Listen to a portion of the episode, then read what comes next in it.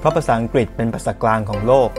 ดังนั้นการรู้ภาษาอังกฤษจึงหมายถึงการเปิดโลกของตัวเองให้กว้างขึ้น ไม่ว่าจะเป็นการดูหนัง ฟังเพลง หรือหาความรู้นอกห้องเรียน โดยไม่จำเป็นต้องง้อเวอร์ชั่นแปลไทยอีกต่อไป สวัสดีครับ ผมหนุ่มอัตชัย พบกับรายการ Growth English ที่จะมาสรุปย่อยเนื้อหาภาษาอังกฤษให้เข้าใจง่ายขึ้น เป็นประจำทั้งในแพลตฟอร์ม YouTube และ Podcast พบกันอีกครั้งใน EP 2 นะครับ วันนี้จะมาพูดกันในเรื่อง plurals นะครับ หรือคำนามพหูพจน์คำนามที่นับได้หรือ countable nouns นะครับ จากที่ได้ฟังไปเมื่อ EP ที่แล้วนะครับ จะมีด้วยกัน 2 รูป คือ 1. รูปเอกพจน์ หรือภาษาอังกฤษว่า singular จะต้องมี a หรือ an ซึ่งจะแปลว่า 1 นะหรือมีคำว่า the นำหน้าเสมอ และอีกคำหนึ่งก็คือ plural หรือในรูปพหูพจน์นั่นเอง คือมีมากกว่าหนึ่ง เช่น a car ก็จะเป็นในรูปของเอกพจน์นะครับ และพหูพจน์ก็จะเป็น two cars an apple two apples a machine two machines a man two men a watch two watches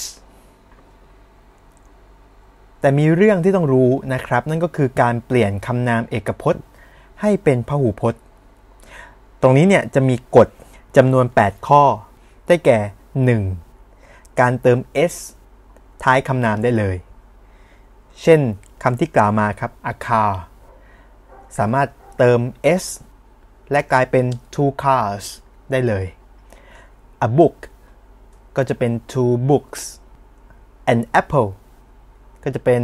two apples เป็นต้น ข้อที่ 2 ครับ หากคำนามเนี่ยลงท้ายด้วย s double s ch sh x และ z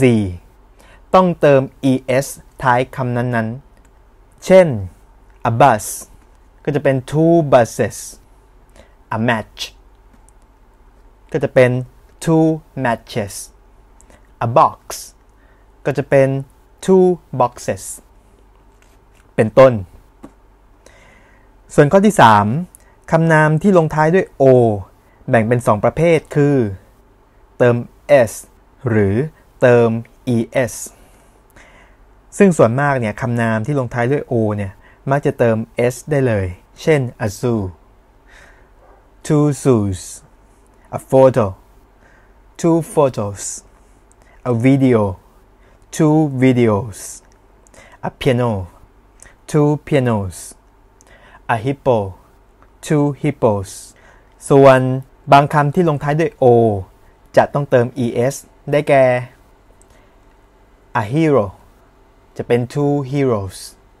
tomato จะเป็น two tomatoes ผ่านมาครึ่งทางแล้วนะครับ ข้อที่ 4คำนามที่ลงท้ายด้วย y อันนี้จะแบ่งออกเป็น 2 ประเภท คือเติม s หรือเติม es ประเภทที่ 1 ถ้าหน้า y เป็นสระ a e i o u คำนามตัวนั้นเนี่ยจะต้องเติม s เช่น a day จะเป็น two days คำว่า day ก็จะเติม s ได้เลย a boy ก็จะเป็น two boys เติม s ได้เลยเช่นกัน a donkey ก็จะเป็น two donkeys ประเภทที่ 2 ถ้าหน้า y เป็นพยัญชนะ ให้ตัด y ทิ้ง แล้วเปลี่ยนเป็น i ก่อนเติม es ได้แก่ a city จะเป็น two cities ซึ่งเปลี่ยน y เป็น i แล้วเติม es a story ก็จะเป็น two stories a country ก็จะเป็น two countries เป็นต้นนะครับ ข้อที่ 5 คำนามที่ลงท้ายด้วย f หรือ fe ให้เปลี่ยนตัว f หรือ fe เป็น v แล้วจึงเติม es เช่น a leaf ก็จะเป็น two leaves อย่าลืมนะครับ เปลี่ยน f เป็น v แล้วจึงเติม es alive ก็จะเป็น two lives นะครับ a wolf ก็จะเป็น two wolves คำนี้ครับผมชอบครับ a wife นะครับจะเป็น two wives มีสองคน ข้อที่ 6 ครับคำนามบางคำเวลาทำเป็นพหูพจน์ ต้องเปลี่ยนรูปคำนั้นทันที ได้แก่ a man ก็จะเปลี่ยนเป็น men a woman จะเป็น women a person ก็จะเป็น people a foot ก็จะเป็น feet a tooth ก็จะเป็น teeth a child ก็จะเป็น children เป็นต้นนะครับ ส่วนข้อที่ 7คำนามบางตัวเนี่ยจะมีรูปเดียว นะครับ ทั้งเอกพจน์ และพหูพจน์เลย พูดง่ายๆคือไม่เปลี่ยนรูปนั่นเอง เช่น fish sheep deer series species moose salmon trout และข้อที่ 8 คำนามบางคำเนี่ย ก็จะเป็นพหูพจน์เสมอ คือต้องมี s หรือ es ต่อท้ายจำง่ายๆครับคำพวกนี้นะมักจะเป็นของที่อยู่เป็นคู่ เช่น shoes ที่แปลว่ารองเท้า socks